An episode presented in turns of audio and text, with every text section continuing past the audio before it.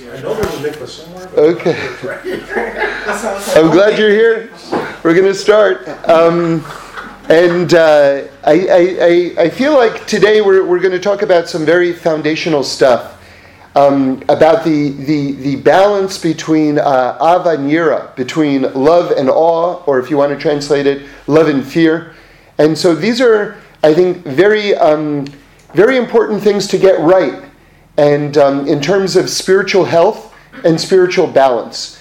And so we're going to talk about it in a very practical way but at the same time, it will uh, involve us talking about kind of like the sort of all the mystical dimensions at the same time. So, so God willing, it will be a really good practical balance and a good roadmap for um, for balance in our in our lives. Um, before I get there, though, something came up, and and I want to address an issue because I think that uh, this is perplexing to a lot of people, and uh, I just want to give what, what my understanding is on it. And it's on the subject of judging people or not judging people. And so I think that, um, and I, have certainly struggled with this myself and, and fall into this category. I think that, um, especially as we sort of like try to refine our, our, our spirituality and increase our spirituality, we feel more and more that let's not judge another person right? And in fact, we talk about God as the one true judge. And I, that's a very, let's, let's just explore what that means that God is the one true judge. And it's, it's a very beautiful concept because basically, only God, if you want to judge someone, you have to have all the information about them. And think about it because you can't make an accurate judgment unless you've got all the information. Like, imagine trying to do someone's taxes, but you Oh, yeah, I, am going to do your taxes, but how much money did you make? I don't know. Okay, that doesn't matter. We'll, we'll do them anyway. No, you, you need that information. You know, it's sort of like you're trying a case. Do, you do we have any witnesses? Oh, there are witnesses out there. Some showed up. So let's just get the trial going. You know, so you can't, you need the information if you want to make a real judgment. And it says that God is the one true judge. You know what that means? Only God in all of existence has all the, has all the information. That means that you can judge, but you will judge almost by necessity incorrectly because you are lacking information. Only God has all the information. So this is this is humbling because a lot of us think, well, you know, I'm a smart guy, I'm a perceptive guy, I'm a sensitive guy. I can pretty much make a judgment. But you are you have to know from the outset you are lacking necessary information that only God has. Okay, that's number one. Okay. However, halacha is really amazing. Halacha it's translated as Jewish law, but that's sort of a that's sort of a um, an unfortunate um, uh, translation, I think, because halacha is really the divine flow. It's really the the harmonious balance of, of all things in the world. And you want to put yourself in harmony. Like, for instance, I want to learn the Choshen Mishpat, which is the halachas of business. Why? Because I want to be in harmony with your money. In other words, I don't want to bump into your money. So it's sort of like, in order to do that, how do I get into harmony? I learn the, the orbital patterns, if you will, right? I don't want to bump into your wife. You don't want to bump into this person's girlfriend, whatever it is. In other words, you, you want to respect the orbital patterns of different relationships and different property, property rights, things like this. You know, I don't want to, when I'm walking to your house, like, I, I went to a Shiva house this morning, and it's sort of like I was a little bit late. And I was like, well, I'll just cut across his lawn. I thought, you know, I'm trying to do a chesed. I'm trying to do something right now. What do I want to stomp on his lawn for? You know what I mean? It's like a little bit of arrogance right now. Like, you know, well, um, look at me, I'm doing something nice, I'm showing up at your house, so therefore I have the right to walk across your lawn. You know, let me walk five extra steps and stay on the on the on the pavement, you know? So so I did, thank God. But but the thought came to me that, oh, I'll just take the straight path across his lawn. You know, so in other words, if you want to put yourself in, in harmony with all the different energies, that's what halacha is. Okay, it's translated as law because ultimately, if you want to do the right thing, you have to know what's the right thing to do. So you need to see, like instructions, what's the right thing, what's the wrong thing. So it's translated as law. It's not incorrect, but it's so much deeper than that. It's so much deeper than that. So I know in terms of my own uh, spiritual journey, one of the turning points in my life was when I realized that the Chachamim, the sages, understood me and knew me better than I knew me. Right? Because I think that most people's go-to emotion is that you don't know me, you know, you don't understand me. And it's sort of like when I realized, no, no, no, they actually know me better than I know me. And that self-love blinds. Self-love blinds. And that's not I'm not talking about self-esteem. You have to have self-esteem. But there's an aspect of self-love where we'll endlessly, all of us, endlessly excuse ourselves for things that maybe we aren't entitled to be excused for necessarily. You know, endless free passes on things that m- maybe not, maybe not. And so, what's very amazing about the Chachamim is they call a spade a spade. They say, no, this is the way people are, and that's what it is. And their insights into human nature are eternal. It doesn't, it doesn't, um, they're not, they're not dated. They're not dated. So, so with this in mind, um, again, we're talking about judging, but we're going to get back to this discussion of the balance of love and awe or love and fear. Um, but, but just to complete this point, so, so you have a whole category of law, um, of halacha, called moras ayin. Moras ayin is really, really interesting. Moras ayin means like this. Let's say, um, uh, and you have this in different cultures, by the way. It's where, where you want to avoid the perception of wrongdoing. So, like I heard the Chinese actually have an expression, and I thought, wow, that's moras ayin, which is they have this expression that don't bend down to tie your shoes in someone else's pumpkin patch. Do you understand? Because if I'm bending down to tie my shoes, what did I do? I'm just tying my shoes. Right? I didn't do anything wrong. But how does it look to someone else? It looks like you're bending down to steal this guy's produce, to steal this guy's crop. So that's the, that's the appearance of wrongdoing. So you see that even in other cultures, other cultures have had this insight that you want to avoid the appearance of wrongdoing. Now, I'm getting back to this idea that as someone grows in spirituality and everything like that, we also grow in sort of a utopian type of idealism. And that, that's not a bad thing. But again, all these things always have to be balanced and grounded in the real world as well. And we have to understand that, that you see, so for instance, let's say um, I'm thirsty and I want a soda. And you know, so I'll go into McDonald's and I'll get a soda from McDonald's. I'm not, I'm not eating, I'm not ordering a cheeseburger or something like that. I'm getting a soda. What's the big deal? So, so what's the big deal is that if, if someone knows you, they're like, yo, check it out. He's walking into McDonald's. right? Like, what's going on there? So you say, you get very defensive, right? You know what? He should know me a little bit better and judge me a little bit more favorably, right? Because come on, let's let's let's be real. Okay, so listen to this. The halacha is, you know what? If you can get your soda, even if you have to walk a few more blocks from a, a magazine store or from a drugstore, whatever it is, do that. Avoid the appearance of wrongdoing. Avoid the appearance of wrongdoing. You know why? Because people are going to judge. Mm-hmm. All right? All right, now we see that God is the one true judge. If you try to judge someone else, you'll be necessarily lacking information. Even with the simple facts, don't judge because you're going to be wrong in the end. Even with the simple fact that, that, that really we don't know, nonetheless, people do it.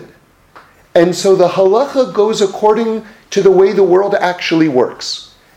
And since, you see, the halacha could be don't judge, but the halacha is instead avoid the appearance of wrongdoing because people are going to judge. So here you see a beautiful, like a, a, a matrix of halacha here, where here you see the ideal character trait is to avoid judging, right?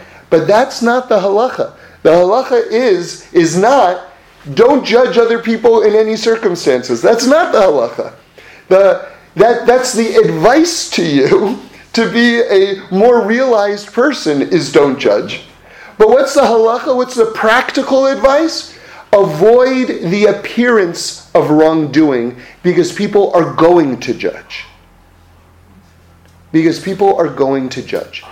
So that's a real world take. That's the chachamim, that's the sages telling you how the world actually operates. And be on the right side of that. You see, so it's a, there's a, in one sort of like example, you see really the beauty and the sophistication of Torah. Because you see how one ought to be, and yet the sages have taken the temperature of this world and told you how to properly align yourself with the energies of this world in the here and now to be on the right side of things. Do you hear? Yes. So it's very, it's very, very integrated. It's very, very integrated. Okay. So now, on the subject of integration, I want to talk about this, this very core dynamic that all of us have to get right right? We all have to get this right because this is our lives in serving God. This is our lives in this world, what we're about to discuss. And I want to start with an amazing, to introduce this idea, an amazing Torah from the Dzikover Rebbe. Okay, remember that's the, the, the grandson of the Ropshitzer Rebbe, also known as the, the Imre Noam. Beautiful gematria, and we're going to unpack this gematria, and you'll see it'll lead to all sorts of wonderful things, God willing.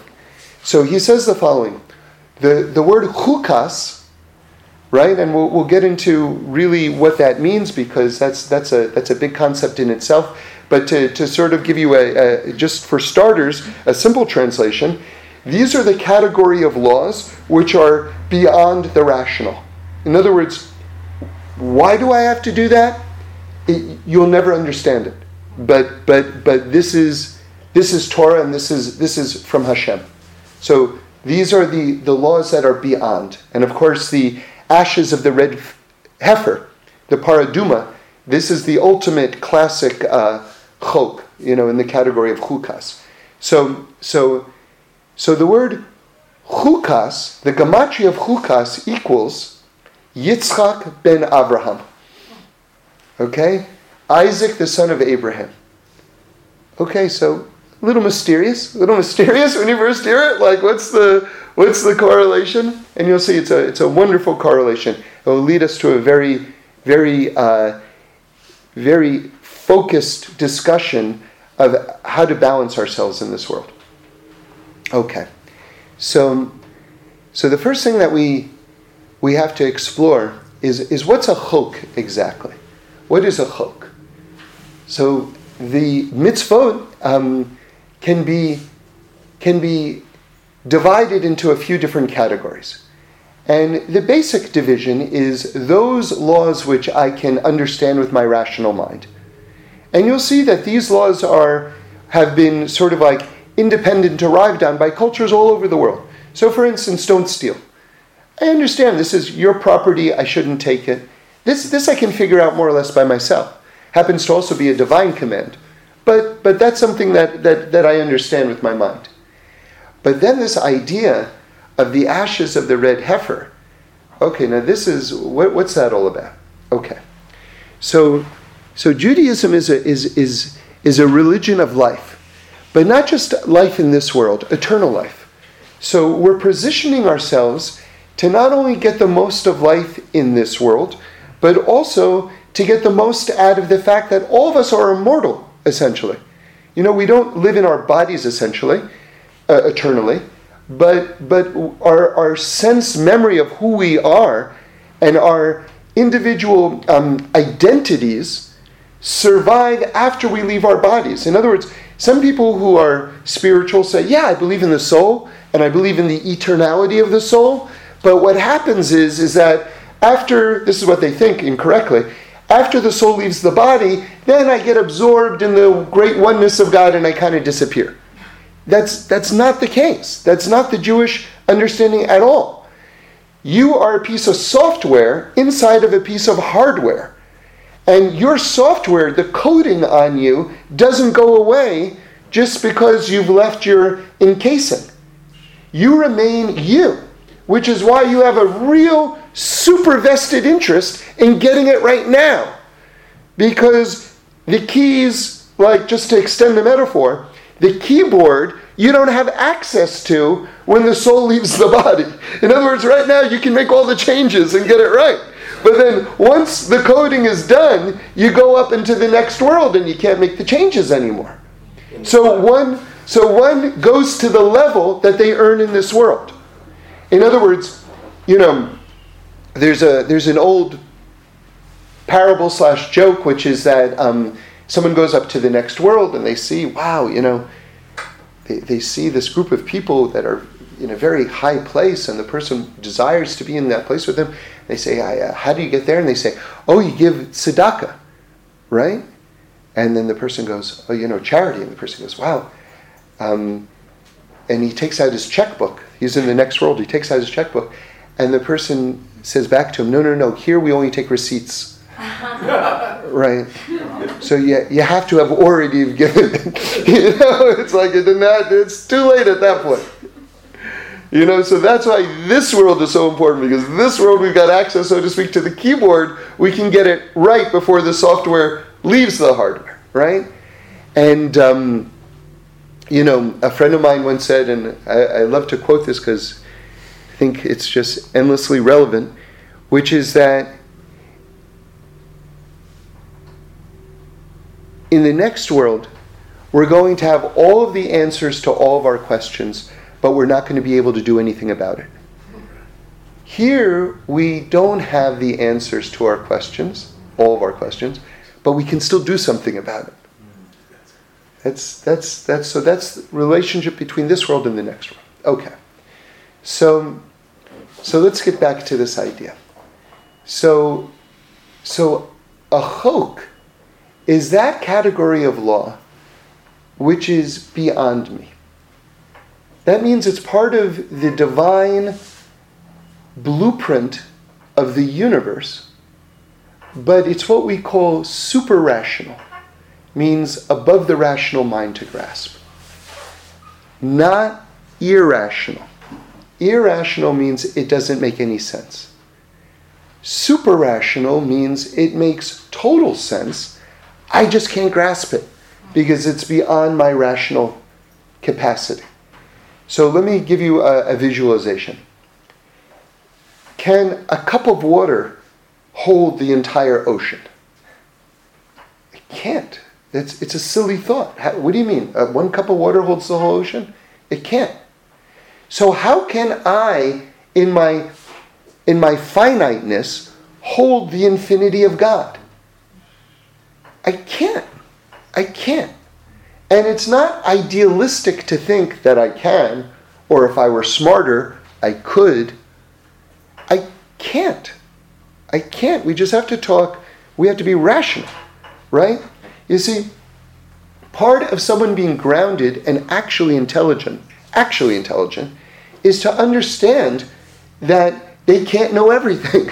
That's not that's not stupidity or giving up. That's active intelligence at work. Right?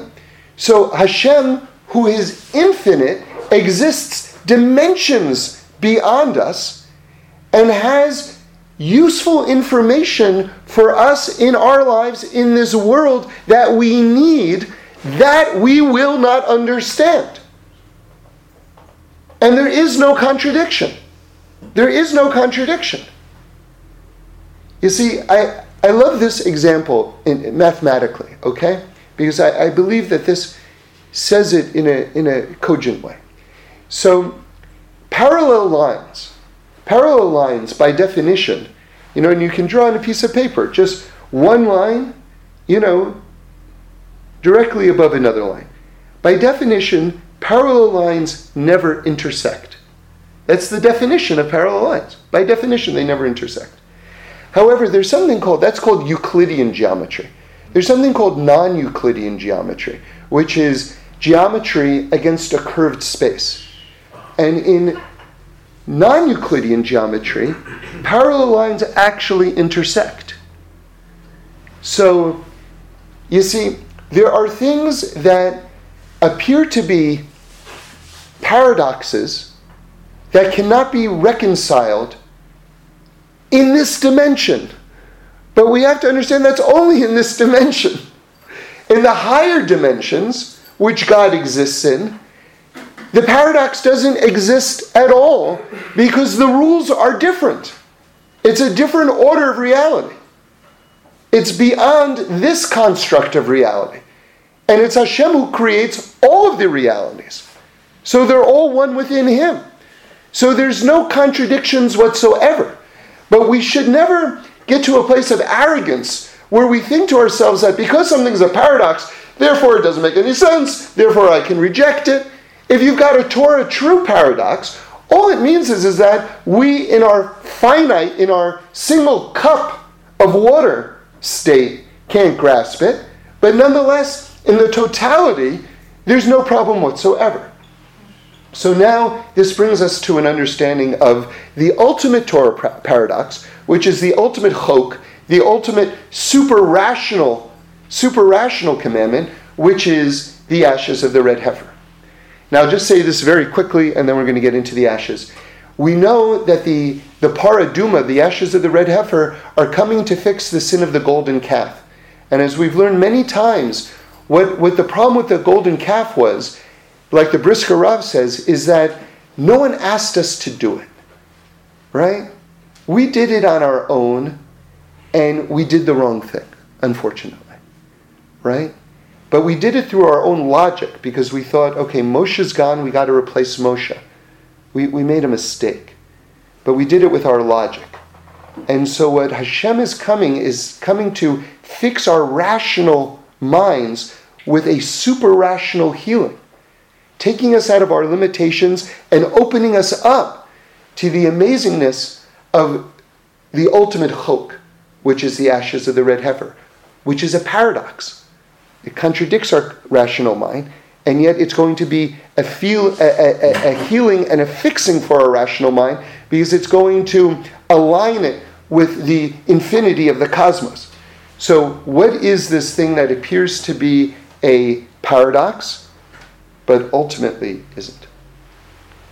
So, it goes like this There's something called tumas mes. This is um, what's, what's uh, if we are in contact with uh, the dead, this leaves sort of a spiritual um, imprint on us. And uh, in order to bring an offering to the to the holy temple, um, we have to get it off. By the way, in terms of the holy temple, we're learning about the Mishkan now. We just did Parsha Shmini, which is the dedication of the Mish- Mishkan, which is, as we've been saying all along, the Mishkan, the tabernacle in the desert, was the prototype for the Beis Hamikdash. Interestingly, the gematria of the word Shmini is 410, and the Beis Hamikdash lasted for 410 years. So there you see a beautiful correlation between the Mishkan and the Beis Hamikdash. Um, so if you wanted to bring a offering to the to the to the Beis Hamikdash or to the Mishkan, you couldn't have what's what's known as tumas mes, this sort of imprint of death on you. You had to have it cleansed from you, basically. So how would you do it? So they would make this amazing mixture using mayim chayim, living waters, and some crimson wool, which, by the way, may be the, the origin of the idea of the red string that people like, you know, because crimson is red, crimson wool. So it's a, you know, it's, it's interesting that that's, that's, that's part of it, you know. Um, but anyway, so you have crimson wool, you have hyssop, you have cedar, and your ashes, and the ashes, of course, the red heifer. The red heifer is this animal which is completely red with maybe the exception of a couple of hairs and has to be a certain age because some heifers are born red and then as they get older they get more different colored hairs. So so you take the ashes of that red heifer and you mix it all together and and then the person puts it on a person and then the person who gets this mixture on them, the tumas mes, this impurity of death, is, is removed from them. Okay, so what's the paradox that we're talking about? The paradox is very interesting. The, the one who prepares the ashes of the red heifer, which is this purification, becomes impure. So the thing that Im- purifies this person impurifies the other person. Now, by the way, this is a very common misunderstanding, and so let me just tell you, bless you, which is that the one who does the actual sprinkling does not become impure. Right? People take it a step too far. People think, oh, oh, the, the sprinkler becomes impure. No, the sprinkler does not become impure. It's only the people who prepare the, the, the, the, the formula, so to speak, that they become impure. Now, I shared this uh, many, many years ago with Reb, Reb Shlomo, because this is something they say, like even Shlomo HaMelech, the wisest of men, couldn't understand how, how this dynamic could exist. It's something would simultaneously um, impurify and purify, right? And so maybe this is more on the level of, of, of, of drasha, I don't know. But I, I did come up with a, a, an explanation. I'm not saying this is the explanation, but an explanation. And by the way, in Torah, even if you're told that you can't understand this, you know what you're supposed to do? You're supposed to try to understand. That's Torah, you know. But again, but you also have to remain cognizant of your limitations at the same time. But it doesn't mean you aren't supposed to delve into it and try to try to understand. Okay. So let me just give you in, in my own life, my own way of relating to this paradox. And then again we're going to get back to this gematria, which is that chukas, Remember this, what we're talking about right now, the parah adumah, the ashes of the red heifer, which is the ultimate chok. Chukas equals Yitzchak ben Abraham, right? So we're still a far away from from unpacking that gematria, but but just to remind you what we're what we're doing right now. So let me just try to explain this uh, paradox uh, on one level, on a simple level. So I know in my own life, um, not growing up in a in a as a you know, in, in a Torah observant way, but taking it on um, as I looked more deeply into life. Um, I can tell you that there are things that I did which were impurifications, things that, that were what we would call mistakes, right? And yet, those mistakes ultimately, because I looked into them and I, I looked into what, well, what path does that those activities lead to, and things like that. That those impurities led to my own purity. Right? To the extent that I can call myself pure, but, but I'm saying on the right path. Right? Those mistakes actually were purifications. But if I took that thing that I did, that whatever it is, that, that wrong thing that I did, and I had you do it, for you it may have just been an impurification. It may not have helped you in terms of your journey. Right? So, seemingly, that which purified me could impurify you, and vice versa. So, because all of us have different paths that our soul, different tikkunim, different fixing that, that, that our souls need. And so we have to go through our own unique experiences to learn from. And we can't necessarily swap them because they won't be as purifying. They may just be impurifying in the long run. Um, so, so anyway, so this doesn't make sense to us in this dimension.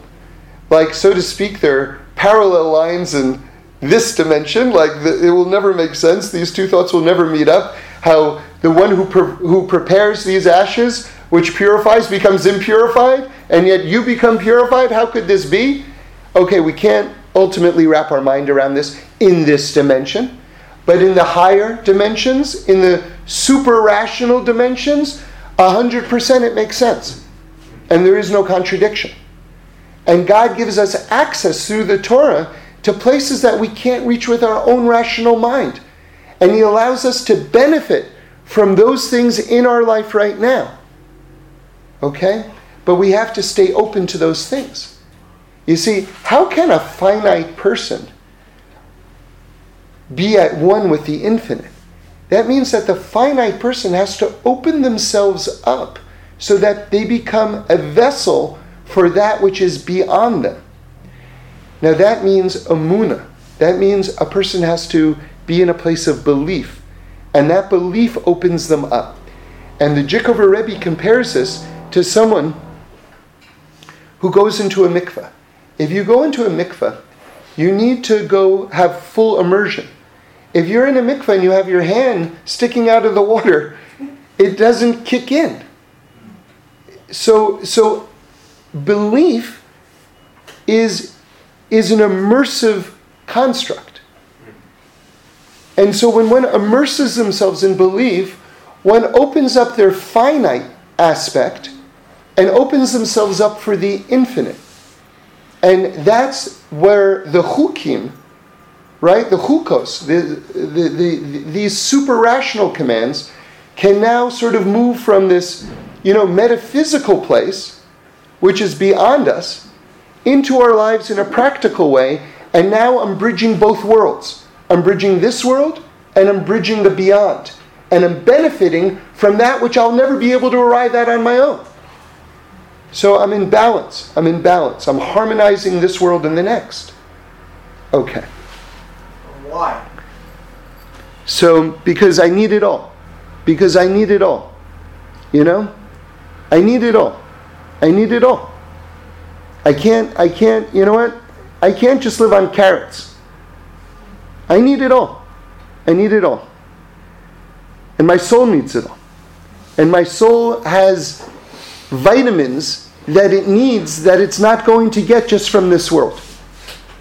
You understand? I've got, I've got muscles, so to speak, in my soul that will never get exercised unless I can connect it with something that's going to be the proper equipment for it. And the Torah has the formula for the complete regimen, for the perfection of a, for the perfection of, uh, of an individual and for the rectification of a complete soul. That's what the mitzvahs are. That's, that's what we're doing. Yeah, yeah. It's, it's, okay. So, so let's keep on going. So, so, so again, let's now revisit the gematria because now chukas, this category of laws, which are super rational, I now want to give a more sort of um, free translation to, right? I want to call it transcendence. All right? And I think that based on what we're saying, that that is a good translation. Okay? Because it's talking about going beyond yourself, but at the same time maintaining yourself, right? Which is what we all want to do, right? In, like in a marriage or whatever it is, you you want to go beyond yourself, but at the same time you don't want to completely lose yourself. Right? That's that's that's the balance. And it's true with us and God as well. Right? God gives us a body to be in this world. He gives us drives and motivations to be in this world. But he also wants us to incorporate the totality of existence simultaneously. Okay. So hukas will translate as transcendence. So now let's revisit this gematria from the Dzikover Rebbe. Chukas is the same number as Yitzchak ben Avraham, Isaac the son of Abraham. All right, so what's what is that? Okay. So this is, I want to say, a mathematical formula for transcendence. Okay? Since transcendence is chukas, right? So how it equals what? Abra- Isaac, the son of Abraham. So, how is that going to help me to be transcendent? Okay. Now we're going to get into more nitty gritty stuff, more practical stuff. Okay? So, so our, our, our sages teach us that in terms of um, avodas Hashem, serving God, that there are two main attributes, and these are known as the wings of the dove. Okay, so if you want to fly, if you want to soar, you need two wings. And these two wings are called Ava, love, and Yira, which we'll get into the, what the translation of Yira is in a moment, but, but it can be translated as awe or fear. Okay?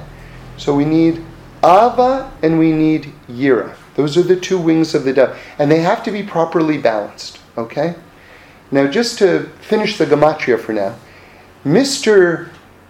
Love in the Torah right, is Abraham. Abraham is Chesed. And Mr. Yira, Mr. Fear or Awe, is Yitzchak, right? Yitzchak is Din or Gvura. So we see that they, Isaac and Abraham, are the two wings of the dove. Okay? So that's Yira and Ava. So, so now let me give a free translation to this gematria. Hukas, transcendence, equals Abraham and Isaac, love and fear balanced together, working together. If you want to transcend, if you want to fly in the upper reaches of Avodas Hashem, of serving God, of being balanced, of being integrated, of being complete, you have to balance Ava and Yira. Okay? So now how can we do that? And which comes first? And which comes first? All right? So now very important stuff now. Now let me just tell you in terms of one's own spiritual maintenance, it's very important and very practical what I'm telling you right now. You can do a checkup on yourself, on, on where you're at in life, okay? Self exam, okay? This is how you do it. You don't have to stand in front of a mirror. You can keep your clothes on, all right? This is very simple. Um, and you say, you say, you, you look at your actions and, and, and, and, and you think through the following. If, if someone is feeling in a place that, you know what, if I make a mistake, whatever it is, God is going to zap me. And whatever it is that, oh, I'm, I'm working to get this, oh, I did this, now I'm never going to get it because God is going to take it away from me because I did this, right? Whatever it is. This is, this is too much yira. This is too much yira. Place is a, a person is living in this fear-based relationship with God. And what they need at that point is more love in their relationship. They have to understand that God loves them. God loves them. Remember, it says that how does God feel about each and every one of us? Like parents who only have one child and have that child in their old age. Can you imagine? Parents who only have one child, who have that child in their old age, how much they love that child? That's what it says how God loves each and every single person in the entire world. Right? You know, the Karliner Rebbe says, he says, I wish, I wish that I could love the greatest tzaddik, the greatest holy man, as much as God loves the lowest rasha, the most wicked person in the world. Right? So God's love for us is phenomenal. It's absolutely phenomenal. I heard Reb, Shlo- Reb Shlomo say that when we say Avas Olam in the prayers we before Shema we say Avas Olam. So it's it's translated in English in a really like a very kind of I don't know I don't get this translation with an eternal love. I don't know what that means with an eternal love. I guess it means that a love that won't go away, right? But um, Reb Shlomo says no. You know what Avas Olam means?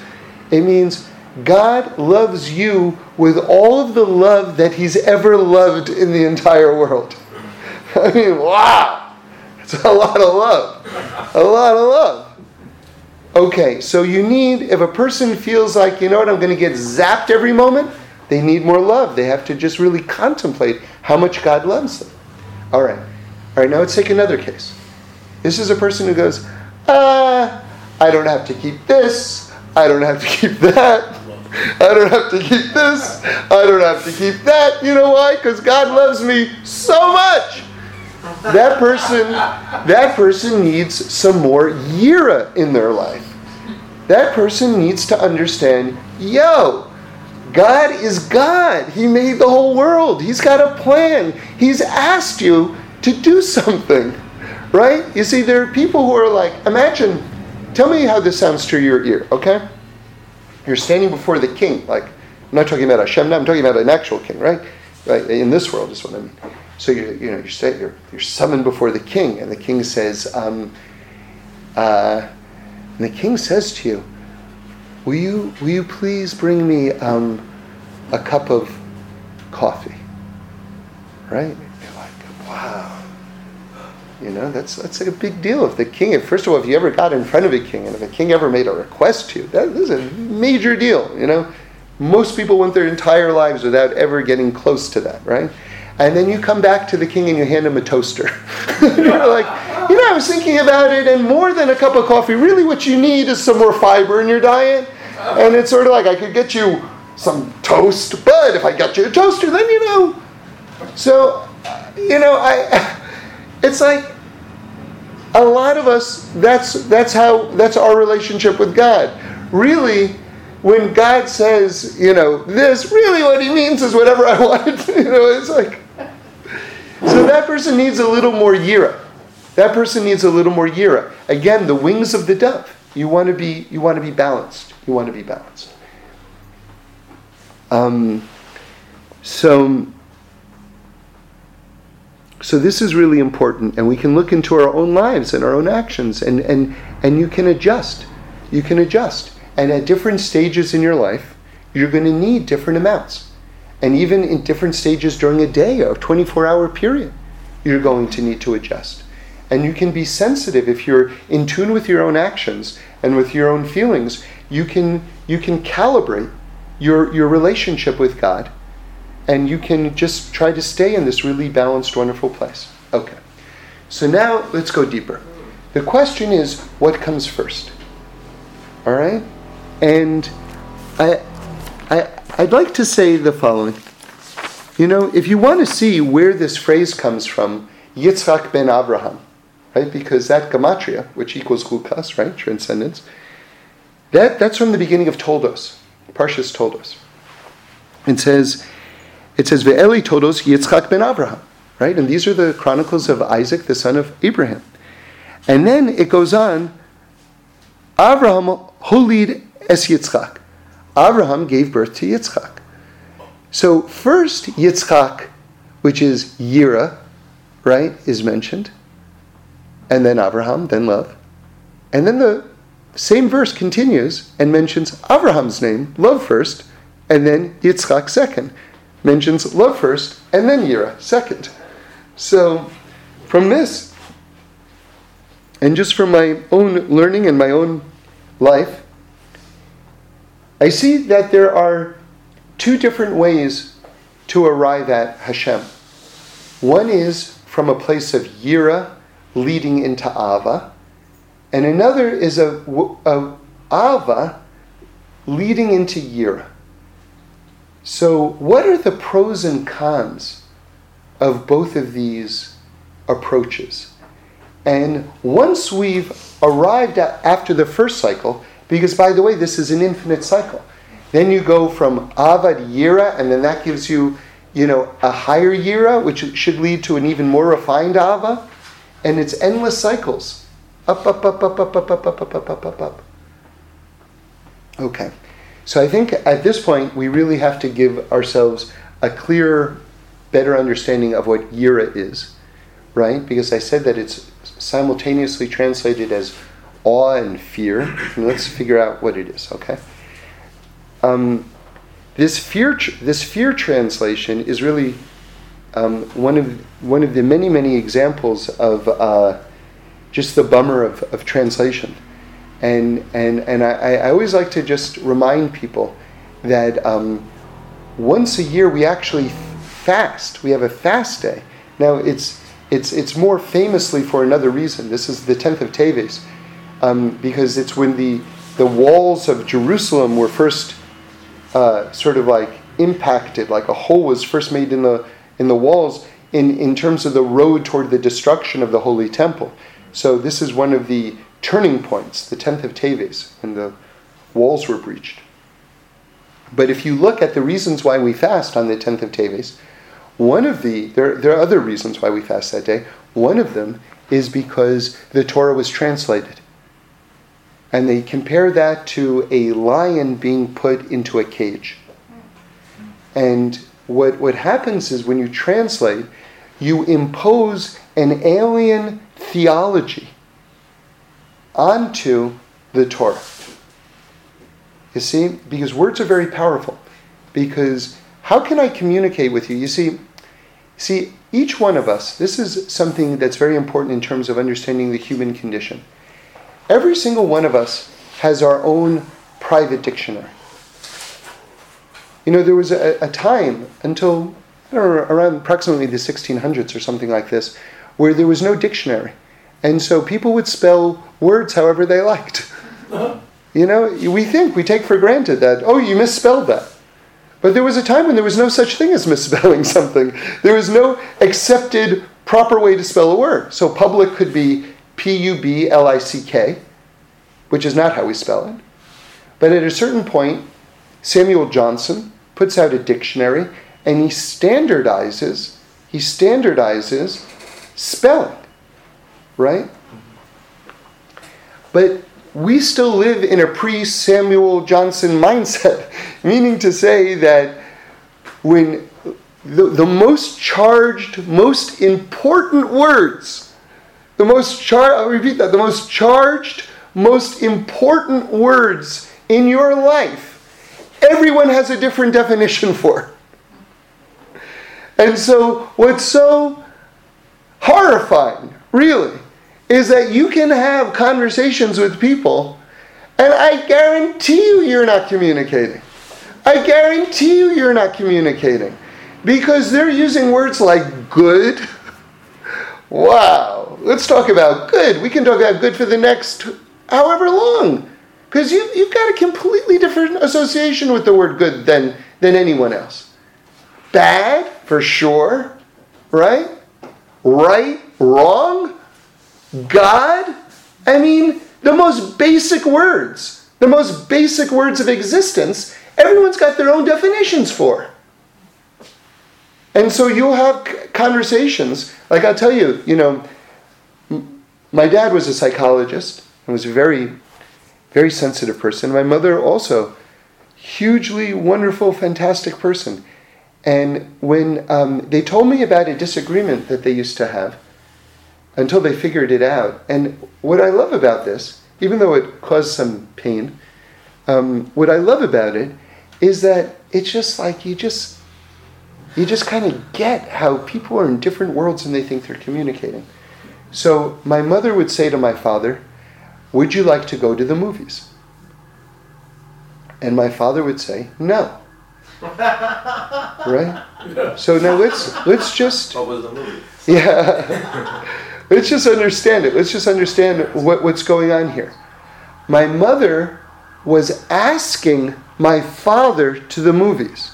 Would you like to go to the movies? This was sort of a, a love offering, a, a, a, a date, a, a proposing a date to him. Would you like to go to the movies? Right?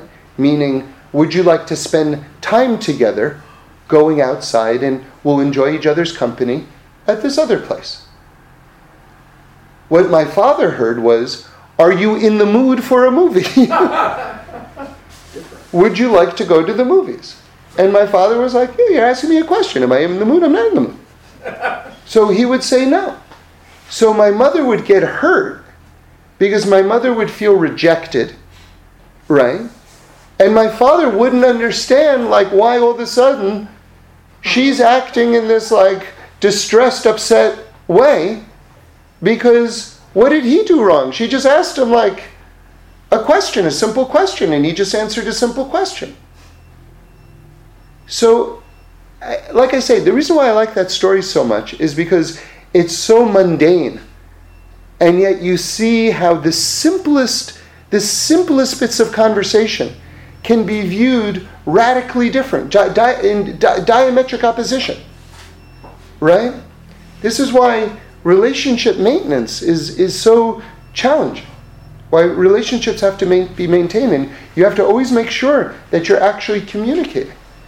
So, so, so there's so many different definitions um, of, of, of words that we carry around. Like imagine the word good, right?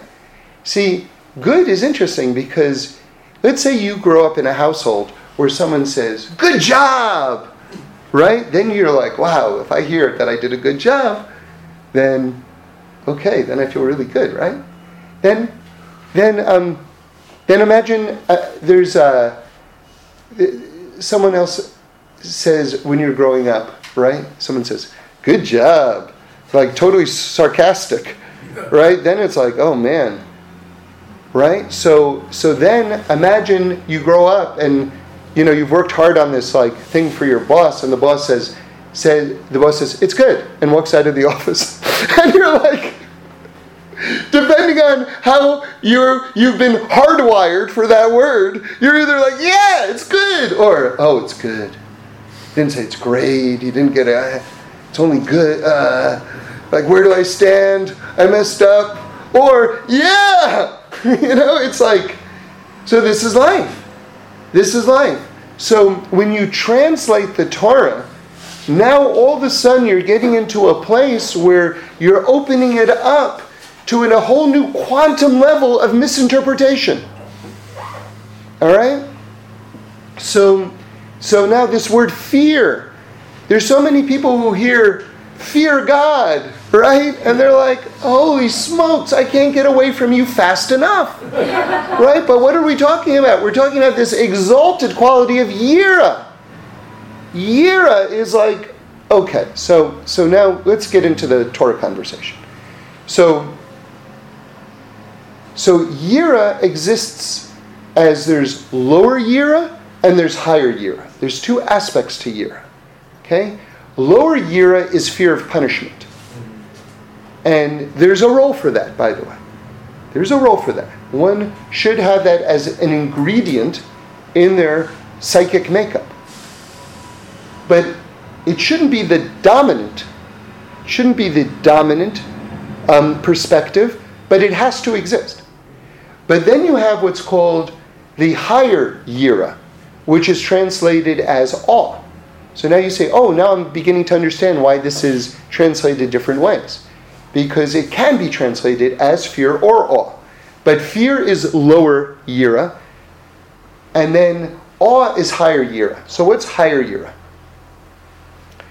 Higher yira means that I see myself as standing in the king's palace, and I look around and it's awesome. It's absolutely awesome. And I don't want to mess it up. I don't want to track mud into it. I don't want to knock over like precious vases. I don't want to do anything.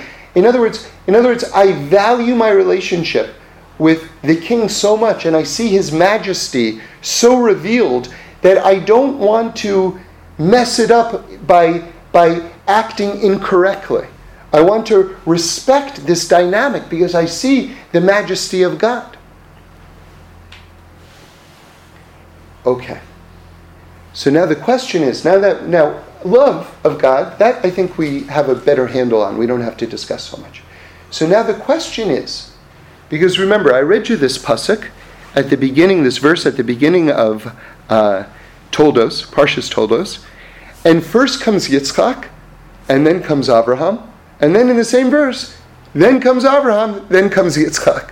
So how, how am I to proceed in terms of my relationship with God? Do I proceed from a place of yira, that I see the majesty of the king, and then as I contemplate his greatness, my love starts to bloom and my heart starts to open up, and I go, I want an, a deeper relationship with this awesome, awesome God, right? Or does it start with, wow, God, I love you so much. I love you so much. And then it's like, I want to get to know you better. I want to get to know you better because I love you so much. And it's like, whoa, your resume kind of keeps on going, doesn't it? It's like, oh, wait a second. This is not a simple. This is not a simple relationship I'm getting into. This is quite awesome who you are. I've got to be in a little bit I've got, well, perhaps we're not peers. perhaps, perhaps it's a, you know, it's still a love thing, but let's kind of like recalibrate because you're beyond, beyond, beyond, beyond, beyond, beyond, beyond, right? And and so, so, so which is better? So, I think that everyone has their own path. And so I don't think you can say one is better than the other. Because, like in my life, just because of the way I was raised, it started from this ava place, this love place, and then as I wanted to increase my relationship with God, I all of a sudden got turned on to this Yira thing, which was like, whoa, okay. Like I remember, and I'm talking about myself right now, I'm just telling you a chapter from my life. I was actually living in a house up in the Hollywood Hills with a bunch of comedy writers. We called it the Institute of Higher Leisure. and uh, I remember just like lying on my bed contemplating, for whatever reason, I never questioned that God gave us the Torah at Mount Sinai. Never did. But I was just kind of thinking about it, and it all of a sudden hit me. You know what? If God gave us the Torah, that means I have to keep it. like all of a sudden, it's like that hit me like a like a thunderbolt. Like that, that might sound a little bit obvious, but to me that was very not obvious. and then I was like, okay, wow, okay, I gotta really kind of rethink this. That was like a big Yira moment for me, but it was born from Ava. It was born from love. You know? So in terms of the way and in different ages in terms of Jewish history and things like that, different rhythms are going to kick in depending on where the generation is and what the state of the exile is. So, so for me, it was Ava and Tiyira, right? In terms of a more classical upbringing, meaning to say where someone grows up in a religious family and it's sort of like there's more kind of like um, stability and things like that, well, you go, okay, well, well, you have to do this. Why should I do it? Because that's what you're supposed to do. Okay, okay, okay. You know? And it's sort of like, so, you know, you get it into this like, do this, don't do that. Why, why can't I do it? Because you're not supposed to do that. All right, all right, all right. So, you know, you sort of get your actions in the proper order. And then hopefully, hopefully you survive that stage of your life, which is, which is not a guarantee, by the way. You, hopefully you survive that stage of your life, and then you start looking into things more deeply as you can understand as a more intelligent adult, and you start looking around and you go, wow, wow, God is like, you know, God isn't just about don't do this and do that and don't do this and do that. God is way beyond that. And that all of these things that I'm supposed to do or not do are all for my benefit and are all sort of like basically giving me rocket fuel for eternity right? And then all of a sudden, this Yira blossoms into Ava, into love, right? And as you're able to look more into science and into mathematics and into nature and all things like that, you realize, wow, God is so vast, you know? But at that point, you're in a more formal relationship with God, and then it blossoms into a love thing. So it depends how a person grows up. And it depends upon the age of Jewish history that a person is born into in terms of which way they get first. Now, let's say all things being equal, what would be the more ideal model? Because it seems like the Torah itself is voting on that. Why? Because it says, Ve'ele toldos Yitzchak ben Abraham. It's starting with the Yira. It starts with the Yira first. And it would seem that the, the, the Torah is, is voting there. And in fact, I saw from the Meor Einayim, the Chernobyl Rebbe, one of the greatest tzaddikim, that in fact that that is the ideal path. That that that, that true love actually emerges from the Ava. All right. So now let's start from. Oh, I'm sorry. You're right. That that, that that that first comes the Yira and then the Ava. Now let's figure out why. Let's figure out why. And again, in terms of our own lives, however we get there, that's the right way. However we get there, that's the right way. But let's compare the two because once we're there, once we've gotten there, let's actually analyze our own relationship and do a checkup on our own relationship so that we can proceed in the most ideal way, right? Because you know, you can stumble into a party, right? But then so wow, I can't believe I got here, but now I don't want to like stumble into the right into all the guests. I would at that point like walk in a normal way. Like, okay, now that I'm here, let me figure out where I am so that I can be appropriate, right? Okay, so so now here's here's the advantage of Yira first and then Ava. Here's the advantage, okay? And I've shared this story with you before, not not so often, but it's a it, it was a big it was a big moment in my life. So I want to share. So my wife and I were staying with a couple in in, in Manhattan in New York, and um, they were very hospitable, very nice. They were also a young couple, and uh, and they said, "Look, here's a key to our apartment. Go in and out as you like.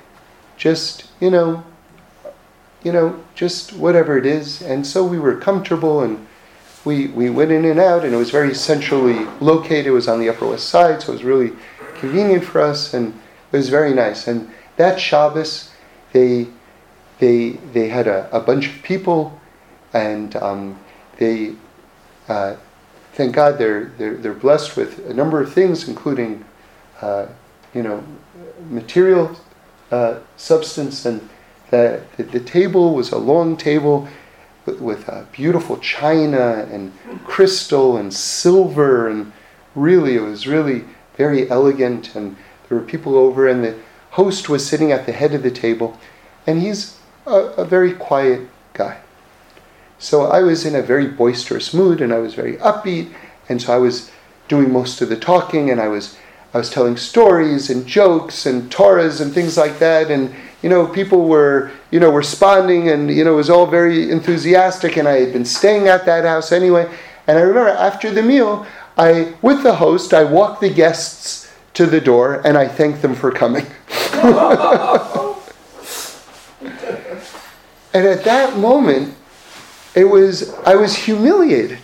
I was humiliated because here I'm a guest in this person's home and I'm acting like I'm the host. Uh-huh. It was a very humiliating moment for me. And then I thought, here we are guests in this world. And how often are we acting like we're the host? So, so to me, this is a real formula for Yira. Yira means that ultimately this is not my world. This is not my house. I, I, I'm a guest in this world. I'm a guest. And the host, Hashem, who made this world, has certain house rules, if you want to put them in a very mundane way. Right? and they're coming from a place of love. But nonetheless, he's asking me to behave in a certain way in, in his home. So,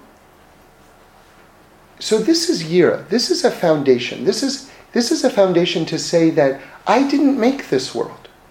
God made this world. And if God has certain expectations for me or certain rules, even if they are annoying to me, or even if I disagree with them, maybe even violently disagree with them, but, but nonetheless, I respect the fact that they're coming from the one who made the entire world and who made me and who's keeping me alive this moment. And also from a recognition, like just like a cup of water can't hold the entire ocean, I can't fathom all of God's reasons for all of these things. I just have to be real. So once that, remember, Hashem says to Adam Harishon, says, name the animals. Right? That's in the Torah. But then there's one extra line to that story, which the Medrash says, which is not in the Torah, but the Medrash says. The end of that is Hashem says to Adam, and what's my name? Right? It's a big moment, right? And Adam says, Adoni my master. Right? Adam was not humiliated by the fact that there's someone over him. That just is what it is. It's what it is. It's just reality. So it's like, I mean, I want to be real more than anything else, right? So that's reality. He says, I don't need, you're my master. So this is Yira. This is this is why I think the Torah puts Yitzchak's name before Abraham's name. Because let's be real about what the power dynamics are to, to get a little, you know, to get a little corporate on you, but also, you know, but, you know, just to say it like it is, you know. let's let's let's understand what the actual hierarchy is. And then from there, once I'm in a real place, then I'll blossom into this love place. That seems to me to be the more stable foundation going forward. Mm-hmm. Now, let me just talk about the other side of it also. And again, I'm telling you, I came to wherever I am today from starting with love, not starting with yira, not like what I just said, not like what I just said. And I'm very grateful for being able to have been offered this path into Torah. Because if I had only been offered the Yira path, I don't think that I would have ever have come forward.